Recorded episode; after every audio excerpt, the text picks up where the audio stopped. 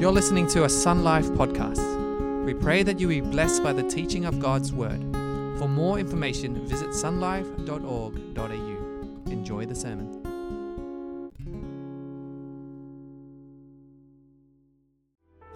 Thank you, guys. Thank you. What a what a joy! What a joy always to uh, to to worship the Lord. You know, as I was worshiping the Lord with you this morning, I uh, I just want to say this before I open up the Word of God is that um, the whole idea of setting time aside to come in the presence of God with brothers and sisters is something so spiritual. There, there is something wonderful about just us as a community drawing our affection towards Jesus. Like, I don't know about you, but I can be honest with you that last week was a very tough week for me. There was a few things going on where I didn't sleep well. I was wrestling with um, suffering and, and, and death and pain. And yeah, I just really struggled. And I was like, God, why, why, why? You know, why? And the Christian walk is, is not easy. It's not easy. You know, let's not fool ourselves. Not, let's be honest, it is tough to follow Jesus. But there's something so wonderful when fellow believers gather to just say, God, I just want to cast my anxieties onto you. I want to just put the worries of this world aside and come here and sing and pray and declare that you are sovereign in the good times and the bad times, that you are worth. You are worth my time, that I would hop in my car and drive to Leederville to sing, to pray, to serve, to listen to your word. There's something spiritual about that. And I want to encourage you to keep that up. That when we come here, May it never, ever be a form of routine, a form of self righteousness, because if I do this, God loves me more. You know, this is what Christians should do. No, no. I want to do this. I really want to be with my fellow brothers and sisters in the Lord. I want to come and worship Him. I want to model this for the parents. I want to model this to my children. I really want to because I love Him. And if you are new here and this is your first time and this looks a bit spooky and what's going on with the like the mass karaoke, I just want to echo what Jordan said. There's something spiritual about singing. I grew up in the 80s and 90s. Every time I, I was told, I was told last night there was a 90s R&B right here. Was that right? Did anyone go to that? Boyz II Men was here. Jason Derulo, I think that's how you pronounce his name. And I think of when I listen to R&B music from the 90s, it takes me back there. There's something about music. It's, it's actually very spiritual. That's why throughout history, there's always singing, right? And so when we sing, it takes us to, I believe, to the heart of God, where our affection is now directed towards Him. And we adore Him and we love Him. So um, I really hope for those who are new here that you can see that the God that we, the majority of us here, love and serve, He's a real God. He's a personal God. And we get to witness that later on with baptism, all right, as we see some beautiful Christians who've said, by the grace of God, He has saved me, and today I want everyone to know that I'm following Him. I'm not perfect, but I'm doing my best to follow His ways because He has saved me. Amen. Amen. Wonderful. Well, it's great to be here with you. Uh, you know, uh, there have been some very famous, famous final words in Hollywood movies. So when you watch Hollywood movies, and usually when someone passes away, there are these famous words. Let me give you some, and I've got some pictures here. Uh, Lord of the Rings. Uh, uh, Boromir, his final words, if you remember, if you're a mad, hardcore Lord of the Rings, he says, I would have followed you, my brother my captain, my king. then he passes away. So impactful, so wonderful. Or how about Captain Jay Miller in Saving Private Ryan?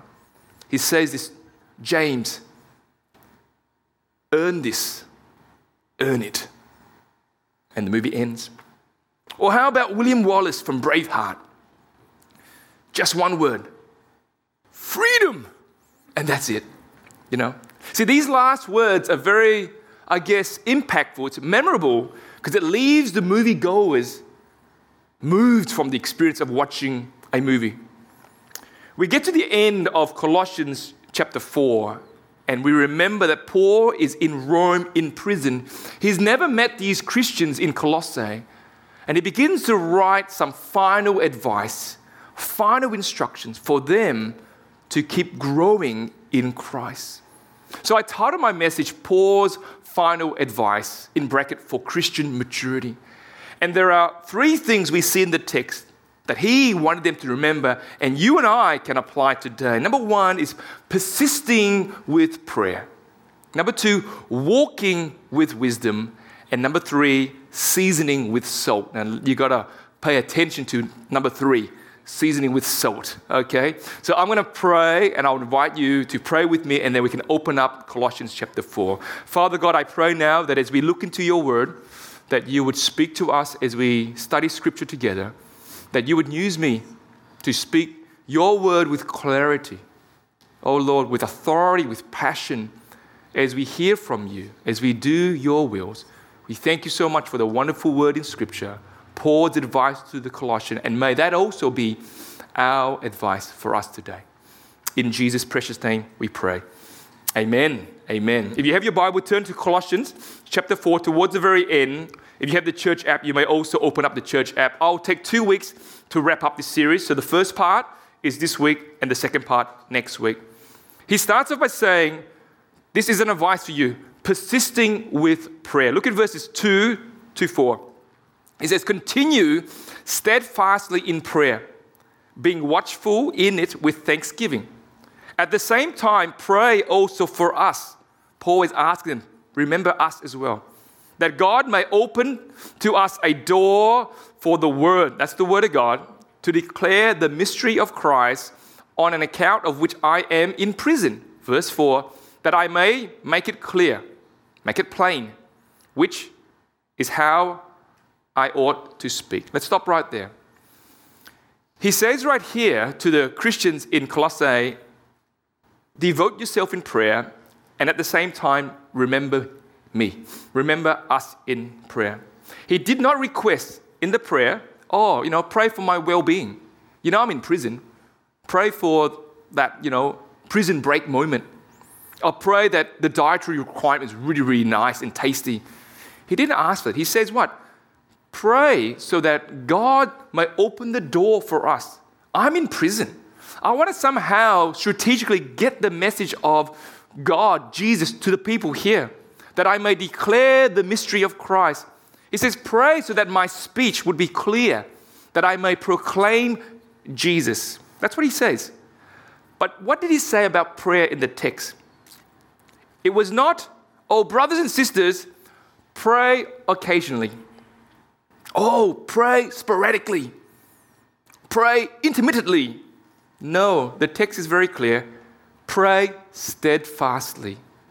The Greek word used here for the word steadfast is better translated as to be persistent in prayer, to make it regular, to be constant.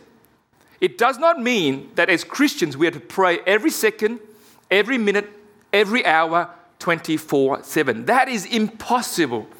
I have never met a Christian who's prayed every second, every minute, every hour. That is practically impossible. What it means is this is that we are to see prayer as part of being human. For example, if I ask you, what does an average day look like for you? Think about it.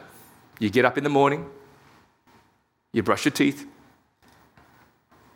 you get changed, you have breakfast, sorry, you get changed, you go to work or school, you did a bit of work, bit of study, and then lunchtime comes around, you have something to eat. And after you finish lunch, you go back to work or study. And then around four, five o'clock, you drive home and you have dinner, right? You might have a shower, watch a bit of TV, you go to sleep. The next day, you restart, repeat. An average day looks like that. I don't think, I do not think the average Aussie, right, can get up on a Monday morning and say, Well, you know what? I, I don't want to go to work. I don't feel like working today. I'll just stay home and I'll decide if I will go to work tomorrow. No, work is important. We have to go to work. Mondayitis, yeah, we all get it on Monday, that disease, right? But we have to overcome it. We cannot skip work. Eating is important. Amen. I don't think people would skip meals during the course of the day. We eat because it's important to our body. resting and sleeping is very important. I don't think we get to the end of the day and say, well, it's now 11 p.m., I'll just stay up. I won't rest, I won't sleep. Sleeping is important for the body. There are certain habits, right, which are part of being human. There are certain habits which are part of being Christian. See, Martin Luther, he says this to be a Christian without prayer is no more possible than to be alive without breathing. See, we are to see prayer in the same way we see us doing our job. It's important. To see us eating food or brushing our teeth or going to sleep. Prayer is to be regular, it should be habitual, consistent, constant. Now, listen carefully, friends. We dishonor God when we only remember God in our darkest season. We dishonor God when we pray to God out of obligation. We dishonor God when we give Him attention every now and then. You see, it would break my wife's heart if I come home from work and I don't say a word to Tran at all. For the whole evening, I say nothing to my wife. It will break her heart. And then every now and then, I might say, Hey, Tran, hey, love, uh, I can't find the TV remote control. Where is it? It will break her heart. Or I might say, Oh, Tran, uh, how come there's no milk in the fridge? Because I need it. So I asked her for it. See, human relationship breaks down when there's no intentional time together to communicate, to understand one another. Psychologist Kristen Darvin, she says this when couples have poor communication, they often feel emotionally unsafe and disconnected. They feel frustrated, unimportant, and alone in their relationship. Being a pastor for some years now, uh, sadly, I've seen couples who've been married for many years. On the surface, they look happy, but deep down, they feel alone. She says this they don't feel optimistic about the longevity of the relationship because their Tselem is the opportunity to repair and heal past wounds, let alone ongoing ones. You see, our God is not a force. He's not a force somewhere in the universe. We know our God, He's personal. He's a personal God, He's a relational God. And just like all human relationship, it will suffer if there's no intentional time in communicating and spending time with God. So, the call for you and I is to ask ourselves the question Is our prayer life regular? Is it as important as we see sleeping, eating, doing our job?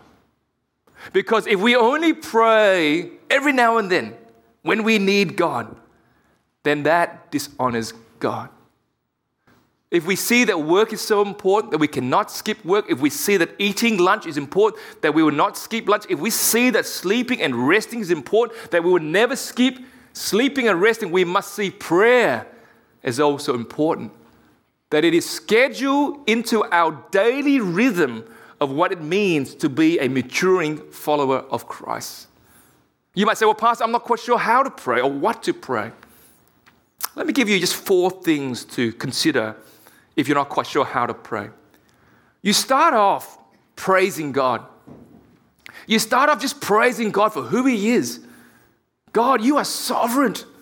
God, you are good. God, you save me. God, you are in control. You are the beginning and the end. You are the God who rules and reigns. You sit on your throne. You praise God for who He is. You start off like that. And then you begin to thank God Thank God for what He has done over the past 24 hours. If you are praying regularly, I'm very sure there are always things you can thank God daily. Thank God I got that parking spot outside Coles. Thank God. Thank God I'm still alive. You know, one of my prayers, and this sounds a bit emo, but one of my prayers that I thank God I'm alive every day. Because if God was not gracious and kind, He would have taken me away in my sleep last night. Thank God. Number three, now ask God. Ask God for what is on your heart. Ask God, God, can you help me with this? Sometimes we just jump into, God, I want this and I want that and I need this, I need that promotion, I need you to change and fix. I get it. But don't forget who He is. Don't forget to be thankful. And then you ask God. And then number four, you pray for those around you. Just like how Paul said to the Colossians, don't forget us. Pray for us. There are many people you can pray for. You can pray for your family and friends. You can pray for the city. You can pray for your country. You can pray for your lost, unsaved friends. You pray for others. Don't be so greedy that you're always praying for yourself. Pray for others. And I promise you, brothers and sisters, if you have a lifestyle of prayer, if it becomes part of your existence, if praying is just important as the other aspect of what it means to be human, I guarantee you, you will be growing in the Lord. That's why he ends off by saying, persisting with prayer. A.W. Tozer, he says this the Christian's heart must be soaked in prayer before the true spiritual fruits begin to grow. You're questioning why your life is not growing the Lord, you're questioning why it ain't spiritual enough. Ask yourself this question Am I persisting with prayer? Amen? That's the first thing we need to do. Number two, walking with wisdom. Look in verse 5. He says this Walk in wisdom towards outsiders, making the best use of the time. The, the word outsider here in verse 5 means people outside the walls of the church. Right? There were plenty of non believers where the Colossians worked, where they played, where they studied, where they did their business. And Paul was saying, when you're out there in the marketplace, walk, conduct yourself wisely in society right? Making the best use of your time. That one verse teaches us two things. Number one is that we are to live in society, right, and embrace society. That is, that is very important. Right? If you are a Christian, listen carefully, and all you are is living for Sunday. I can't wait for Sunday to come around. Or you're living for your connect group. I can't wait for my connect group or your youth group right? And you don't want anything to do with society. Like you're like a ninja when it comes to school. You go in and you go out, no one knows you, you don't want to know anyone because you don't want anything to do with this world because the world is so evil. I just cannot wait. Jesus, would you just speed up Monday to Friday so that when Sunday comes around, I'm with God's people? If you are a Christian and the only friends you have are Christian, if you are a Christian and you have no non believing friends because you want nothing to do with society, I've got bad news for you. Because we are to be in society, we are to love society, we are to embrace society. We cannot be people who just go, well, it's all about this. It's about my connect group. It's about serving people with my other brothers and sisters, and that's it. I don't want anything to do with this world. The difference with the Christian faith, listen carefully, is that we are not to escape society because God never escaped a broken world. God entered into a broken world. Therefore, God sends us into a broken world to embrace it, to love it, to redeem it. We are not of the world, but we're in the world. Amen. Jesus said this to the disciple in Matthew 10 16 Behold, I am sending you out He's sending them out as sheep in the midst of wolves. So be wise as serpents and innocent as dove. Jesus did not say, Well, you've come to know me, stay in the church. No, you're out there in society. Therefore, we have to get to know people who are far from Christ. Build relationship with our neighbors. Amen. Build relationship with our colleagues, our peers, our, our schoolmates. Get to know the local business owners, the sporting clubs. We need to love society. We need to love the people that God has strategically placed us in so that we can bring them the hope of Jesus Christ. The second thing it teaches us here, right, from verse 5, is that uh, we are to live wisely. Live wisely in society. Now, let me explain why. In verse 5, there's a Greek word, and the Greek word is exagorazomenoi, something like that. Exagorazomenoi. And in the NIV translation, it, it uses the phrase, you know, making the most of your time. All right, if you go back to verse 5 here, it says they're making the best use of the time. That's actually not a very good translation because the Greek word has a commercial connotation. It actually talks about buying goods, buying things in the marketplace. And the best way to understand verse 5 is this Christians live in society with wisdom in order to buy up opportunities for God. That's the translation there. Live wisely so that you can buy up opportunity for God. See, there's a difference between wisdom and knowledge. Is that right? See, knowledge is what? Information. Knowledge is information. Wisdom is using that information, it's applied knowledge. Therefore, what Paul is saying to the Colossian is that you need to live in society with wisdom so that you can juggle the urgency of sharing Jesus without being reckless. Does that make sense? To be wise so that you build up and buy opportunity for God. Let me give you an example. Just during the week, I happened to be in Japan and I was meeting some Christian missionaries. And uh, I was so encouraged with this particular team of missionaries. Right? I was, I was spending time with them, and each missionary, right, would all go to the subway in Japan and what they would do is they'll look for anyone sitting alone in the subway. All right? So they just notice someone sitting alone. And then they would somehow muster the courage to sit next to this individual. All right? And then they'll pray and ask the Holy Spirit to, to prompt them if this is a good opportunity to share their faith. And then they begin to share their story, why they're in Japan, why they love the country of Japan, and they mention Jesus, and they do it with Google Translation. It's beautiful for what they say. And as they begin to share their stories, if this Japanese person begins to ask more questions, they begin to share the memorized gospel in Japanese. They've all memorized the gospel in Japanese.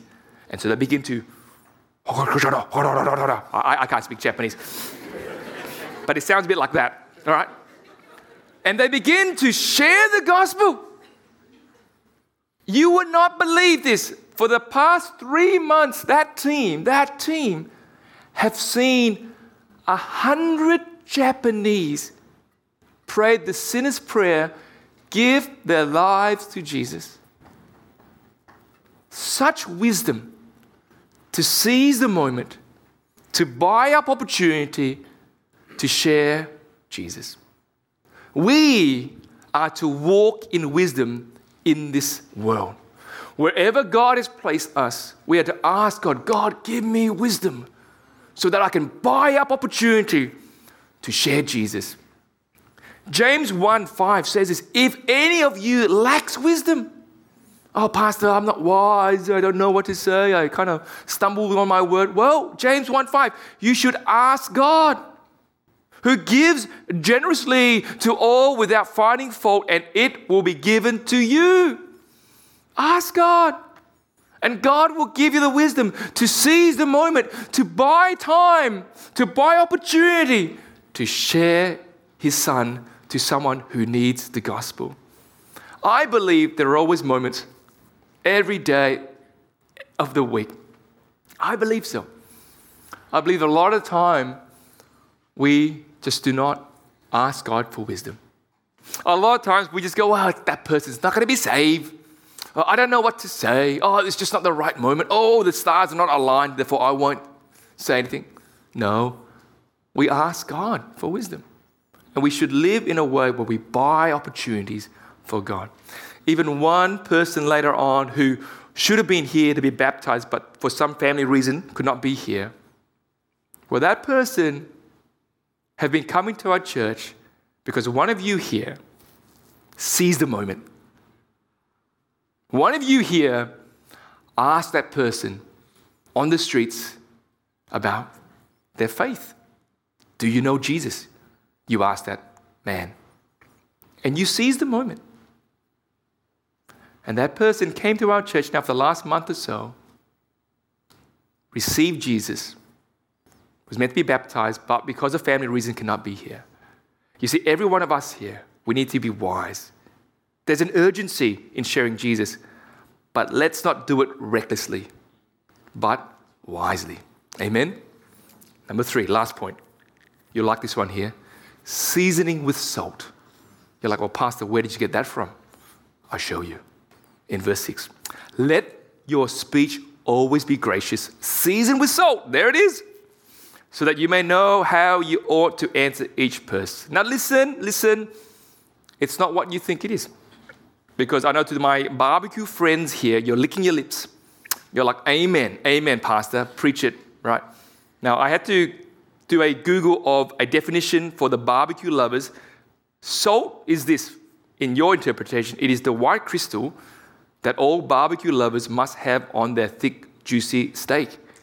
It's not what you think it means. All right. Now, to my millennials and my Gen Z, salty, salt. I had to do a bit of a research here. It's an adjective. It's a regular word used by Gen Z for describing being agitated, angry, or upset. It's not what you think it means. All right. What Paul is saying here is this is that our speech must be appetizing to those around us. As you share Jesus, may their mouth water.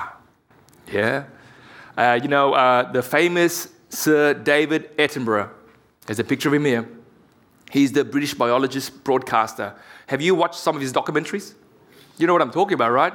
Man, when that guy describes things, like he's speaking and his voice, his speech is so fascinating. Like it's like he's teleporting you into the depths of the deep blue sea, right? He's bringing you into the luscious green Amazon jungle. Like when he speaks, it's so interesting. It's so amazing, right? Every word, he grips you, right? I believe that if he was a preacher, if Attenborough was a preacher, there'll be many believers every week, right? Just the way he speaks and he draws you, it's just so intriguing. We must be like that as well, too. Because there'll always be a time when someone will ask us why. Why are you like that? Why do you go to church? Why do you pray? Why are you so kind to me? Why, why, why? And then we must be ready to share why, and may our speech appetite them. May our speech water their mouth. May our speech of Jesus be so attractive, the beauty of Christ, that they want to know Him more and more. But here's the application for you and for me. We can only appetize others of the goodness of Jesus when we first have tasted the goodness of Jesus for ourselves. Amen. We must never forget the goodness of Jesus. If we are not careful, we've experienced the goodness of Jesus years ago when we received Him. Oh, years ago when we were baptized we realized how good he was. And in those years, we were sharing about Jesus to everyone. But as the years and the decades go by, we've forgotten the taste of Jesus. And so, what we need to do is always, daily, and regularly remind ourselves of the goodness of Jesus. We must experience and taste Jesus for ourselves first before we can appetize someone with the words of the gospel. Every believer here, we have to find ways to always remind ourselves the goodness of Jesus. That means to spend time with Him. That means to be in His Word. That means to just begin to ask Him to awaken our spirituality so that we know how good He is. And when someone comes and asks, why? Why? Why? Because we see in the text, Paul, uh, Paul says, so that you may know how you ought to answer each person. You can tell them the goodness of Jesus. The psalmist says this in Psalms 34 8 Taste and see that the Lord is good. It is an invitation for everyone to taste and see the goodness of the Lord. For those who are following Jesus, make it something daily. That you are forever enjoying the goodness of Jesus so that when the time comes, you can share them. That your speech will be seasoned with salt. And they too will go, wow. Otherwise, what happens is that we become boring. We become irrelevant. What we say make no sense. Why would they want to follow a Jesus who's boring, who's irrelevant, who makes no sense? But rather, they hear us, they hear our testimony. They can see how Jesus has been so good to us. They want to know more and more and more. That's what we're called to do. So, those three things that we see in the text that Paul would remind the Colossians is that number one, he says to them, make sure you're persisting with prayer. Number two, walking with wisdom. And number three, seasoning with salt. And I believe with all my heart, if you and I remember these three things, we too will grow together for Christ. Amen. Amen. Let me pray. Yes, Father God, thank you so much for your word. Yeah, thank you so much just for just the beauty of, of Scripture. That whatever you have been teaching us, Lord, that um, we are also doers of your word. Lord, I just pray for Sun Life Church that she would never be content, that she will, um, yeah, never forget the goodness of Jesus.